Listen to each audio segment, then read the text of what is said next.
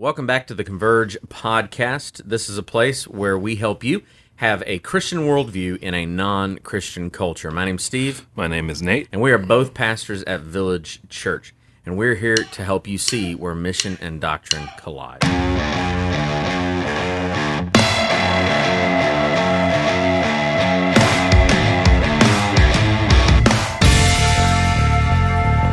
Again, welcome to the Converge podcast. And today we are going to be talking about the preaching ministry of Village Church. And so, specifically, we're going to try to cover in, in a concise manner why we preach the way that we preach.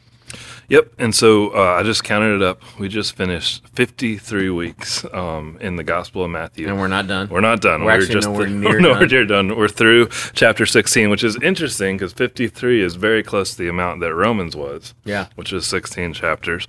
Uh, but we have taken a break and started a new series called Goals.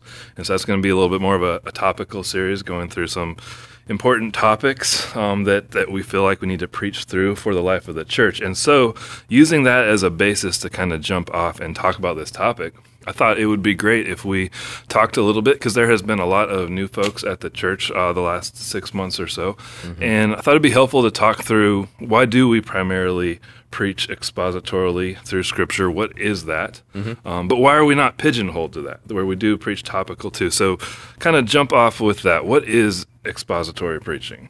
Well, well, first I, I do want to cover just the fact that a lot of people do an either or, whereas expository preaching and topical preaching is.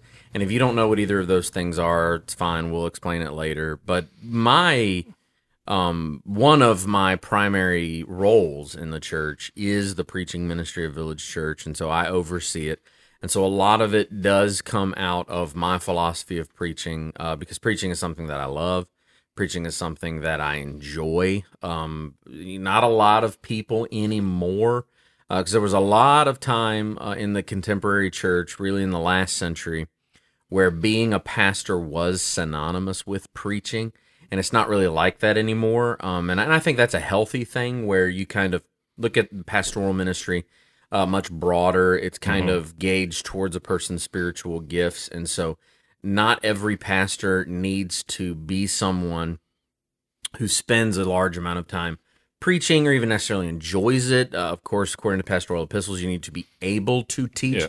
And what's fascinating about the pastoral epistles is that when you look at um, Titus and Timothy and all that Paul says to them, the only significant requirement of a pastor that isn't just a good Christian. So, for the most part, most of the pastoral qualifications are just this person's an actual Christian. That that's it's this person bears the fruit of being a follower of Jesus. Every Christian should have as his or her goal to reach all of those um, requirements. The only one that is different is that ability to teach, um, and specifically to teach the Word of God, and that is why expository preaching is the main drive of the preaching ministry of our church, and it should be the drive of the preaching ministry of any healthy church. And so I necessarily do believe that the Bible points us that if your church only has topical preaching, and so that means whether or not uh, you you never know what's coming the next Sunday, and, and a lot of churches have had this where it's just like it's a standalone sermon, standalone, completely disconnected. Every week is disconnected from the last week. Um, that's not a healthy church, but also a church that only has topical series. So it's like, you know, we're going from our marriage series to our child rearing series to our, you know, vision series, and it's just all of these felt needs series. Um, that's not a healthy church. Um, Andy Stanley famously said that he looked at expository preaching as cheating uh, because you depend on the Bible so much. And I would say that's an extremely dangerous philosophy where preaching is concerned because what you do then is you elevate the creativity of a preacher above the Bible. Yeah. And so you're elevating personal creativity above the Bible, and so that that necessarily the conclusions that you've got to come to there are pretty startling, because then you're kind of devaluing what the Bible is, and so A church necessarily, to be healthy, has to have at its foundation and as its steady diet expository preaching. And expository preaching simply means exposing the text. That is the the kind of base level definition that you jump off of when you're talking about expository preaching. And it begins with so if you're going to have an expository sermon, it begins with exegeting the verses that you're covering for their original meaning. And so to exegete something means to take meaning out of the text. If you've ever heard the term eisegesis, it means the opposite. Eisegesis means to put meaning into the text. And so the goal of all Bible study, all proper hermeneutics, is to look at the text and pull meaning out of it that is there. And a lot of people kind of do the opposite, where you don't know how to study the Bible. And so you read a verse, it becomes chicken soup for the soul, and all you are is transferring your your lived experience or your current situation in life or a current situation that you're dealing with. You transfer that into the text to try to get inspiration for your specific need. And that's as far as a lot of people go. And that, that is a dangerous ideal. And so, in order to properly exegete a text, here's a here's a good list of questions Okay. to ask. What does this text, or you know, if you want to call it a verse, what does this verse mean in its original context? And I think that is the overarching goal. And so, it doesn't mean what does this verse mean to me. So if you're if you're looking at let's say the book of Matthew, like we've been, the apostle Matthew wrote the book of Matthew. So when Matthew wrote it, what did he mean? Mm-hmm. And so, in the way that the Holy Spirit wrote through Matthew, what did it mean to him as he wrote it is where you begin. Then you kind of have to begin to, to break it apart within its meaning, just like you would any other book. What does this verse mean within the chapter that it's in? What does this chapter mean within the context of the whole book? Then you go to what does this book mean in the context of the entire Bible? Then you have to go to, okay, in that, what does the Bible mean in the context of the gospel of Jesus Christ? And so if you follow those guidelines, that's what good exegesis means. And you can take exegesis pretty far, but that's the base route. Yeah, and I want to pick up on something you said earlier, because you can exposit any passage of scripture. So, mm-hmm. and we'll talk about this in a bit. Even when you're doing topical, you should be expositing a mm-hmm. passage of scripture. However, the kind of expository preaching that we're really saying should be in the life of the church is one that goes through ideally an entire book of the Bible. And the reason for that is uh, one of many reasons for that is that it's going to necessarily bring you to parts of scripture you wouldn't necessarily get to on Yeah. just your own idea. And then all those things that you just talked about, um, just exposing the meaning of the text, what the author was saying, lots of times that only comes out really when you go through the entire book. And that's something that I've appreciated, you know, that we've had as part of Mhm. Village Church. So there's ex- there's exposition and then there's exposition of an entire book. Yeah, if if you just exposit, you know, one section of of a verse and then and then you move on, so you never return, Yeah. you're kind of doing a disservice to everybody because within good expository preaching, you are aiding your church in learning the kind of foundational elements of what good Bible study looks like. Yeah. And so basically what my hope is is that I cover things in such a way not that I've taught like a seminary level um, hermeneutics class, because that's not the format for that. That that's a classroom, and we'll talk about that in a second too. But it's more so if you walk away from one of my sermons, can you in your daily devotions, the next time you go to that section, you'll know what the author's intent Yeah. was. You'll know what the author's meaning was. And when you start going through an entire book of the Bible in that format, well, by the time we're done, you're going to know what the entire book of Matthew is actually about. And so, in a discipleship focused culture, that's valuable. Yeah. And that's good for your people, is that your goal has to fundamentally look at, and I think the Great Commission is a great place to start as we're gospel people. Jesus says, teach them to observe all that I've commanded you. Well, where do you find that? You find that in entire books of the Bible. And I have seen people who only do topical sermons. They will use topical sermons to avoid issues and avoid mm-hmm. topics that they don't want to cover, that they think are going to be controversial, that they think is going to offend Yeah. people. When you go through an entire book of the Bible at a time, you can't do that. And it's and it's good for the body of Christ to wrestle with specific issues. Yep. I- I've seen that in the life of our church uh, multiple times in a few ways. One, I- I've I've heard from the people of our church, uh, "Wow, I'm I'm much more equipped now to study not only this specific book that we've preached through, but it teaches you how to study other books." And then to go back to what you were just saying, how many times too uh, in the life of our church have we've you know months before set the preaching calendar of going through a book and we don't know you know what's going to be happening when we get to this section of scripture um, we didn't pick it necessarily but then we get there and it's like wow i would never have picked this on my own but Yeah. god clearly set this for us in this time and place When we, we schedule so far in advance, and when you use an entire book of the Bible, it's a little easier to Right. schedule far in advance. But when you do that, you are legitimately looking at the Bible and believing in the sufficiency of Scripture. You're believing in the authority of Scripture. You're believing Second Timothy three when it says that you know this is going to teach your people. It can do that. Mm-hmm. And we get to certain weeks, and we've either within the church been dealing with a specific issue, or culturally, Yeah. we've been dealing with a specific issue, and it just happens that we land in a section that deals with that specific issue. And that wasn't us.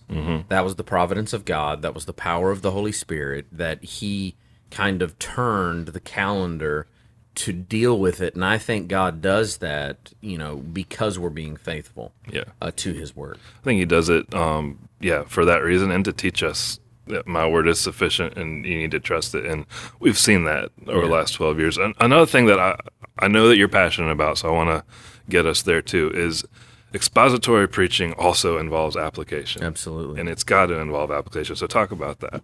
some people believe expository preaching is just exegesis. So once you're done with the exegesis, you're done. That's not expository preaching. Expository preaching doesn't happen until you take the exegesis and make life application. And so over the years, we have had some people come in um, who have spent time at a church. And I always love it when people hold me accountable to the church they used to go to. And it's like, well, you used to go there. You left for a reason. Why would I want to be like those guys? But um, they come in and they want an academic treatise. They they want me to intellectually exegete a text, give them the original meaning, show them just some root levels of what Bible mm-hmm. study is all about. But then they want me to stop because they don't want me to make life application. But the key is is expository preaching goes beyond exegesis to the modern context. Yeah. And so if you go go to the Bible and seek application first, you're going to lose it because you're then going to make the Bible mean a ton of things that it doesn't actually mean. But if you never build um, the bridge from what it meant to how to apply it now, you've done everybody a grave disservice. But even then, the bridge has to go beyond what does it mean to out there context because that's we're very comfortable with using the Bible and saying this is what it means to the outside world. But that's not healthy either. It has to eventually get to how does it apply to my life? And so one aspect of preaching that the Holy Spirit uses when you do faithful expository preaching is that you are going to apply life application issues that get down into what is going on in the lives of the people in the room right there. And that's what you're uncomfortable with, is because you don't want to have to change. Expository preaching pursues life change really as its ultimate goal. Yeah. Otherwise, what's the point? What are we doing? We're not just growing smarter. We're not just learning how to treat the Bible like a textbook. We're actually learning what it means to follow Jesus, and so we have to take life. App- we have to make life application. Um, the gospel serves as the bridge in really the way that the book of James tells us to. The book of James, chapter two, tells us that faith apart from works is what it's dead, and so the gospel leads to faith in Jesus. and then the works of your life serve as evidence or fruit that that faith is real. And so without life application, we're missing a huge part of the Bible because the Bible always focuses on the life that you're actually living and interacting with faith in Jesus Christ. And that is one thing that has stood out so much from Matthew is just Mm-hmm. the actual exposition of the text demands application. I mean, Jesus, as he's speaking, he's demanding that you apply this to your life. And so I just don't see how you can do exposition without application. Yeah, if you look at the demands of Jesus, and there's so many imperatives that Jesus makes across the four gospels. If you don't apply those to specific situations in life, and it is necessarily the job of the preacher to try to do that as specific as he possibly can to his church, then you haven't done your job. You you haven't done it. And so you have to look at what is the goal of shepherding people. It's always life change. But even beyond the words of Jesus, if you look Yep. at the book of Proverbs, Right. you cannot exegete Proverbs faithfully without life application. Look at the book of Ecclesiastes. I mean, the author of Ecclesiastes, Solomon, he wrote most of Proverbs, he wrote all of Ecclesiastes. If you look at the book of Ecclesiastes, there are certain things in Ecclesiastes that you cannot understand apart from life application.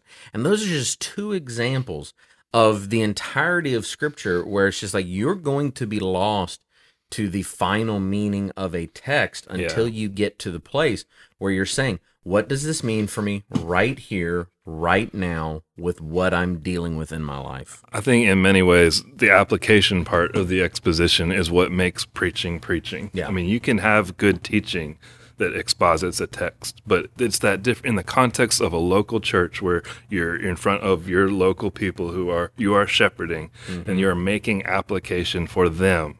Um, that really is what what preaching is, and it's that authoritative. This is this is what the Word of God says, and we need to change our lives.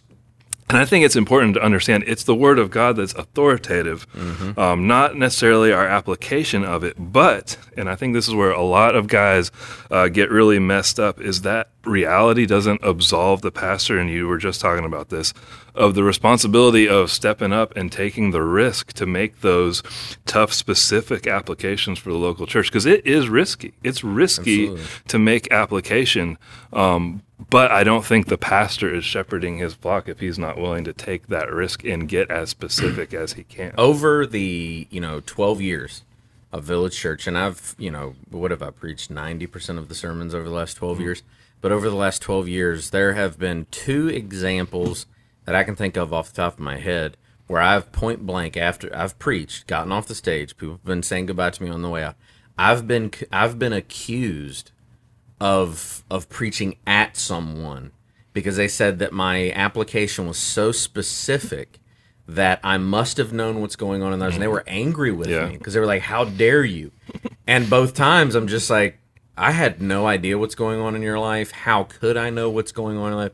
Nor, and, and, and don't take this the wrong way, nor do I care enough about you to preach in front of hundreds of people and only cater it to one person. Right. And what people don't understand is that's the work of the Holy Spirit. Yeah. When you're faithful to the text, my prayer every single Sunday morning before I hit the stage is God, I pray that I'm not up there under my own power. I pray that I'm not Yeah. speaking under my own power. Holy Spirit, I pray that you would use the words to change lives today.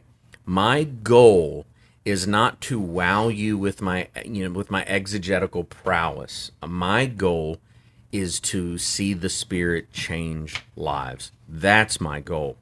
A sermon should not be so inspirational because some people just want to mm-hmm. come to church and they just want you to inspire them with the life that they're already living. And so they're discouraged about the life that they're already living. And so they come to church and they say, I want to be inspired to keep going.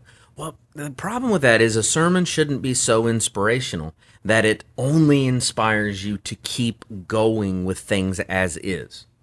It should be convicting to the point where you're actually seeing I can't keep going as is and be a faithful follower of Jesus. I need to repent of this sin. I need to change my perspective on this thing and I need to live differently so that I can ensure I'm following Jesus. But it also shouldn't be so convicting that you only feel guilt and shame. And so if every Sunday you ju- you just feel like just just a piece of trash, well, it could be one of two things.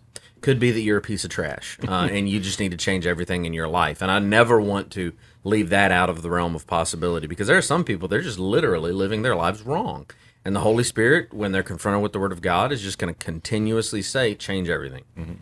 But it could also be a flaw in the preaching strategy, you know, and, and we've seen a lot of that go on in modern era. It should always lead you to treasuring Jesus. And so guilt and shame do have a place. You know, Paul says in the original language to the Corinthian church, I say this to your shame. He says this a mm-hmm. Yeah. couple of times. And so people that say there's no place for shame, that's unbiblical. The Bible uses shame to change lives. Yeah. But if that's all you have, Yeah. you haven't done an expository sermon. You use guilt and shame the biblical way, that conviction should lead you to treasuring Jesus because of the redemption that he offers from the sin that gives you guilt and shame. But it should also lead you to live by faith. It should lead you to make the changes that need to change so that your life can be dictated by faith. Yeah. I heard you say many times, uh, preaching is meddling, and I, I think that's an important thing to to be okay with. Yeah, you if if you're going to be a preacher, you know, you- number one, you're going to be criticized because uh, you know the the larger your church is, uh, the more people that are out there that that are going to that are going to be there for false motives and just want to criticize you, and so you get a fair amount of criticism, but you, you just got to be okay with being criticized. But the key is that to be a preacher requires a backbone. It requires conviction. It requires that you believe that there is a reality that God has created, and being faithful to that reality is more important than the applause of man. And so you have to in you have to go up there and you have to put it out there and you have to say what the Spirit of God through the Word of God wants you to say, and then you have to, in one sense, let the chips fall where they will. But I also don't want to go so far as to kind of if you're, if you're a young person that wants to preach, that some people use. Well, I just got to let the chips fall where they Yeah. may to excuse uh, poor preaching. Right. Uh, sometimes the reason that people aren't responding well to your preaching isn't because you're so convicting. Sometimes it's just because you're not a good preacher. Um, and sometimes that's because it's just not your thing. You're not talented at it. Um, so it, my thing is, if you can't live a normal life during the week and preach on Sunday morning, then you shouldn't be a preacher. Um, some people they have such stage fright, they get so nervous that it makes them physically ill, and so we, if they were to try to preach on a normal basis, then it would literally cause health problems in their life. I wouldn't recommend that person have a preaching ministry because I think God's probably calling you to another form of pastoral ministry. But also, if your preaching never has any good results, Yeah. like if if if people don't ever want to hear you, if you can't come up with an outline, you know, if you if you struggle um, to read your Bible, study your Bible, you struggle to look at a text and see the sermon points. If you struggle to to uh, to fear, well, if I say this, it's gonna, you know, it could be controversial, or if I say this, somebody could get mad at me. You probably shouldn't preach, but it's also this thing where you have to be committed to having a style of preaching that does do that thing because at Village Church, we always say we're creating a comfortable atmosphere mm-hmm. so that people will hear an uncomfortable message. Well, that doesn't just end with comfortable seating and nice lights and air conditioning and you know beautiful scenery. Yep. Your style is also going to make people comfortable so Yeah. that you're going to hit them with some hard convicting stuff. And so it takes a lot of practice. Yeah. It takes a lot of effort. I spend a, a lot of time um, writing sermons. When and when I write, it's like, how, how is this going to sound? You know, how am I going to say this? You know, and and I do. You know, that there's there's a two fields of thought on this, but I think humor um, is important in preaching because it it's, it puts people at ease, Yeah. um, especially when you when you're self deprecating to a degree.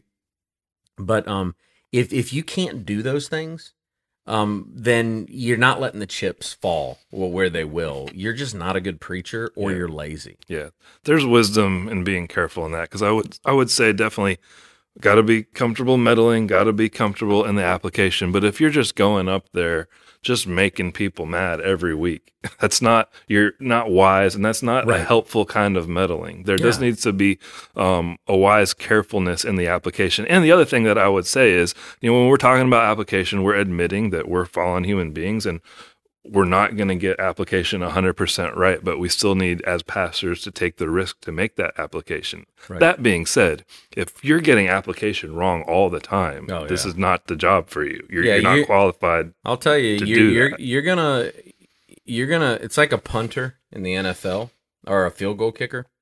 You're going to go wide right and wide, you know, wide left sometimes, and you're gonna miss the uprights. Um, but if you're missing the uprights every time you preach, uh, it's it's just possible that Yeah. that the Sunday morning atmosphere or that environment isn't for you. Maybe your gifting is small group Bible study. Maybe your gifting is just leading a you know small uh, group of people. And so there's an art to it. Yep. Let's talk about topical sermons. Okay. Because we do feel pretty strongly here at Village that there is a place for that. Absolutely. I, I have seen churches that are just committed to if you do anything but go through books of the Bible exclusively, you're kind of in error. And we don't think that's true because Yeah. there is a place for pastors using wisdom to speak to the specific needs of the church. Expository preaching should be looked at as the main meal. Mm-hmm. And so if you're looking at a really fine dinner where it's multiple courses, the main course is the expository sermon. Topical sermons, I think, uh, could be looked at as the appetizer or the dessert. Right.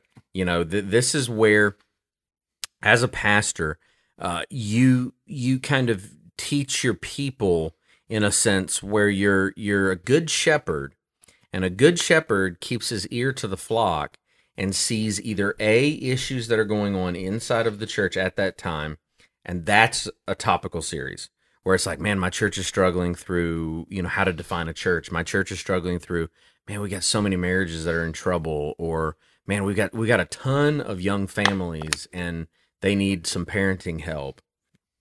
Or it could, you know, could be that you're in a season, and this is where we are with goals right now. It's like I wanted I wanted to cast vision for where we wanted our people to go. I wanted to mm-hmm. be deadly specific and say, if you're going to grow in your faith and Village Church is going to grow in accomplishing its task of helping as many people as possible um, um, um, form fully devoted followers of Jesus Christ, making disciples, then you're going to need these things going on in your life. These need to be your goals.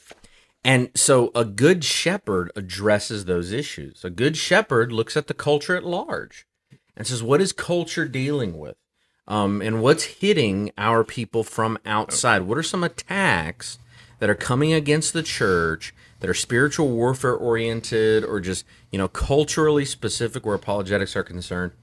And that is where a topical series should come from. Um, and so we have to understand that topical sermons are a way in which also we endure through entire books of the Bible.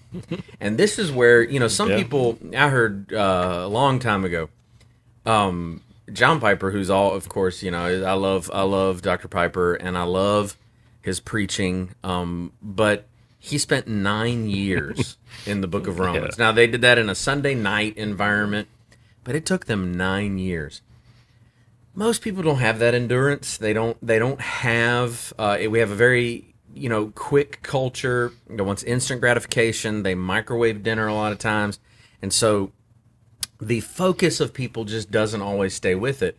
And so when we're going through a book like Matthew, we've already done three parts. Yep. And so to engage people where they are, we take breaks and do topical series. And so we finished Matthew 16, and I knew um, when we started part three of Matthew, I wanted to get through at least chapter 16, but then I was like, we got to take a break, and we got to give people something fresh. And I just think that is helpful for people uh, to kind of keep their attention. But this is a responsibility of shepherding. Effective shepherding is knowing how to wield the preaching calendar to keep your people kind of paying attention, to keep them understanding that that you know there there's a large Bible here, and we're not going to get through all of it at this point in time. It's going to take us a while. So let's address some of the fifteen thousand foot issues for five or six weeks, and then we can jump back into a 15, 16, 17, or 20 weeks. Sometimes we'll do that 20 week series that's going through a large portion of a book of the Bible. And so your preaching calendar, if if you want to be a young preacher, you need to understand it should never be so rigid that you cannot plan towards topical series. I'm always trying to plan towards a topical series to address a specific issue. Um, but it's also helpful to do topical series for evangelistic reasons. Um, a topical series gives you a way um, to kind of look at the culture around you and say, hey, we're starting a new series right here. This would be a great time to jump in. Just five or six weeks, give us a chance to give, give you the gospel. It's Yep. good for your people to give them an easy way to evangelize their neighbors, give them an easy way to invite their neighbors to church. But it's also helpful and even necessary to use a topical series to address those specific discipleship applications um, that people are dealing with right here and right now because culture changes to the extent with the speed that if you don't take a break, if you don't do a topical series, you'll miss it. Yeah.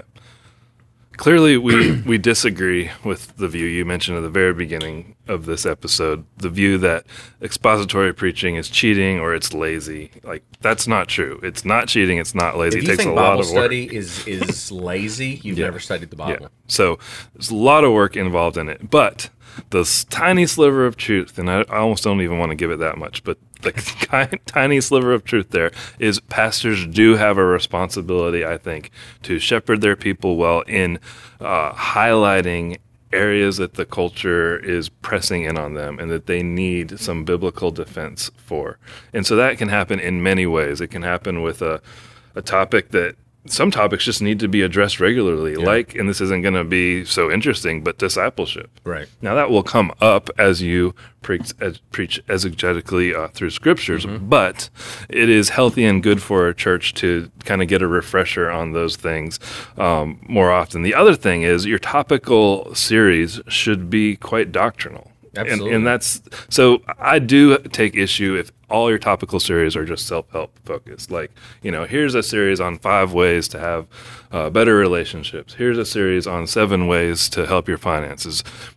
There's ways to do those topics that Mm-hmm. are a little bit more doctrinally informed. And so topical series still end up being exegesis of text. I've always had the philosophy that if you do, like, let's say you're doing a topical series on marriage, and you walk away from that sermon only knowing how to behave in such Mm-hmm. a way that you'll be a better wife, or only Yeah.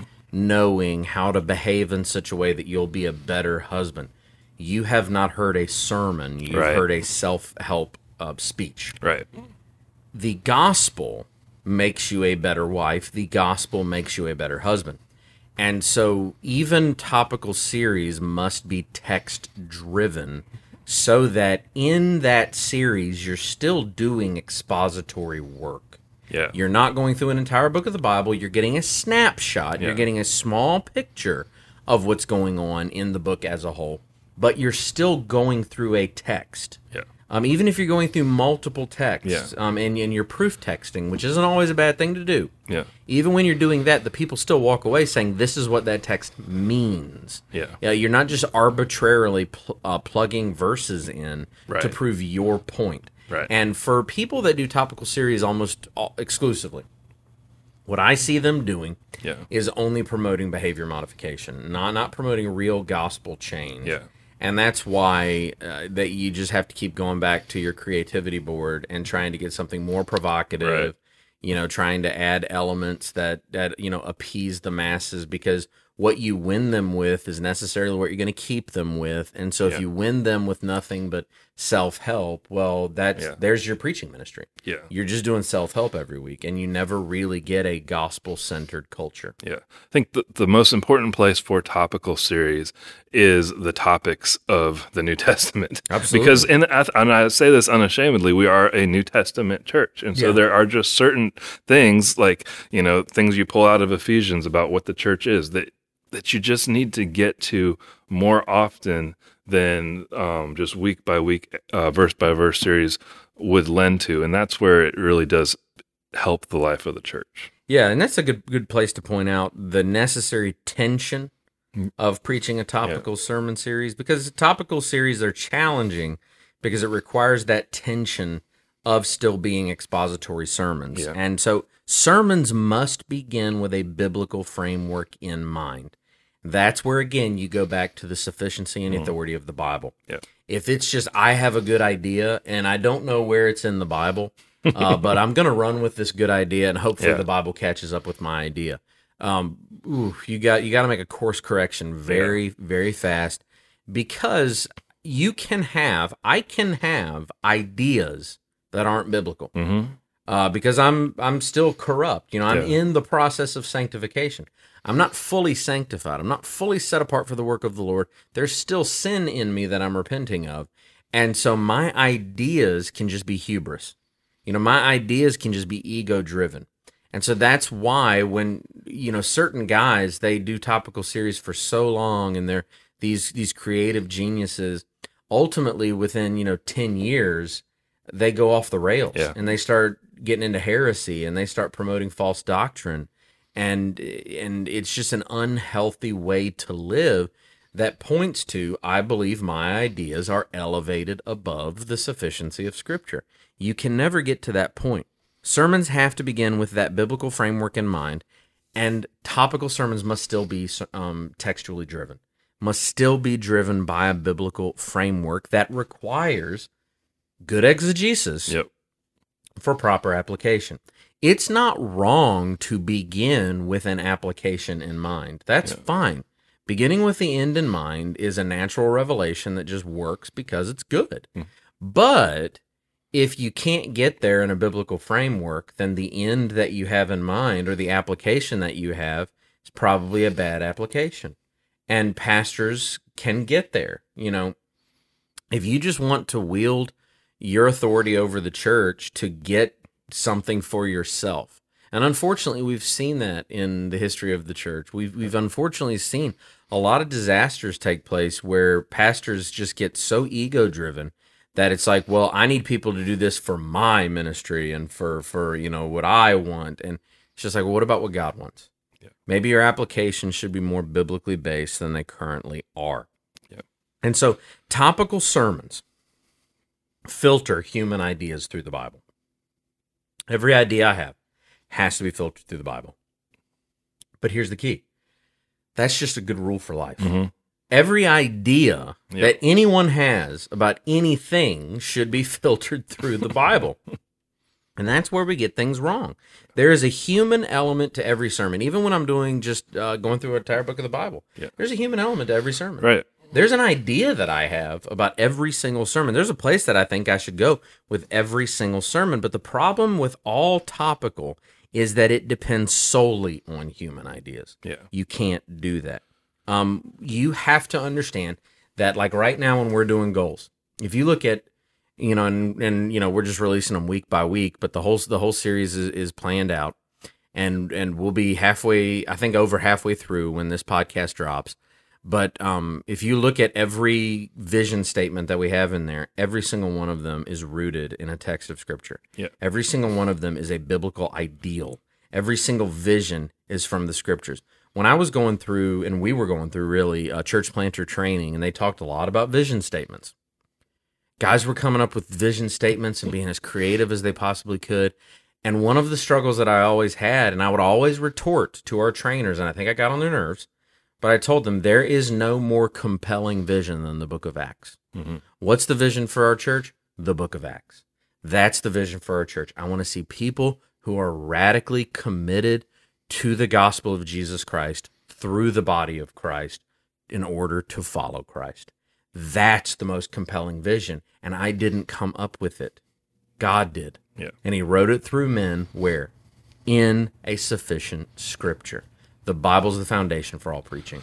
Absolutely. And all those cautions that you just gave on topical sermon preaching, I think, to bring us full circle, is why we're very committed that our primary diet needs to be um, verse by verse Yeah. through uh, books of the Bible. Because if, if you get off track there and just slowly, slowly reduce that uh, percentage of your diet. It's so easy to get into to many of the things that you just cautioned about of, of starting to think I need to come up with a a new topic that just you know really hits my people where they, they need to be right now. It, it's so easy to drift into that, and I think the best guide for not drifting into that is to be committed, as we have been over the last twelve years, to verse by verse um, submit our church and ourselves um, to the Word of God, and that really is true for our lives too.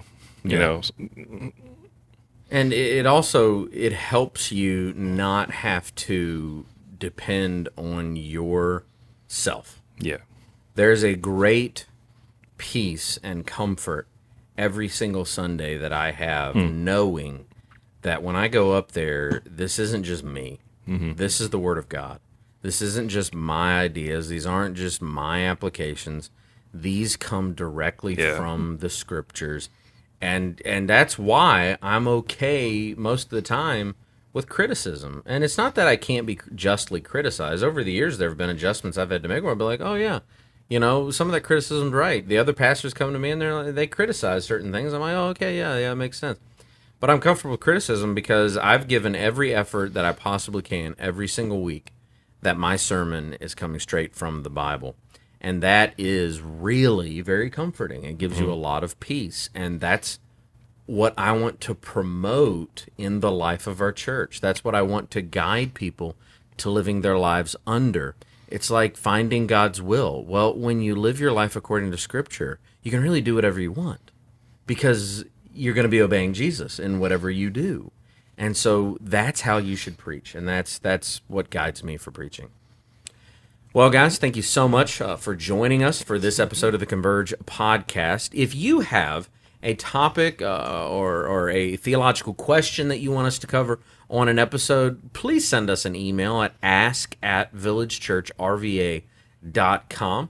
And we would love to have an episode uh, catered towards any of those questions, any of those topics that you would like us to cover. But as always, thank you so much leave a five star review um, on whatever platform you are streaming us through. Maybe write a few sentences for a review because that will aid us to broaden the reach of this podcast. And that is a great way for you to say thank you for all of the hard work that we uh, put into this. But as always, thank you so much. Be blessed.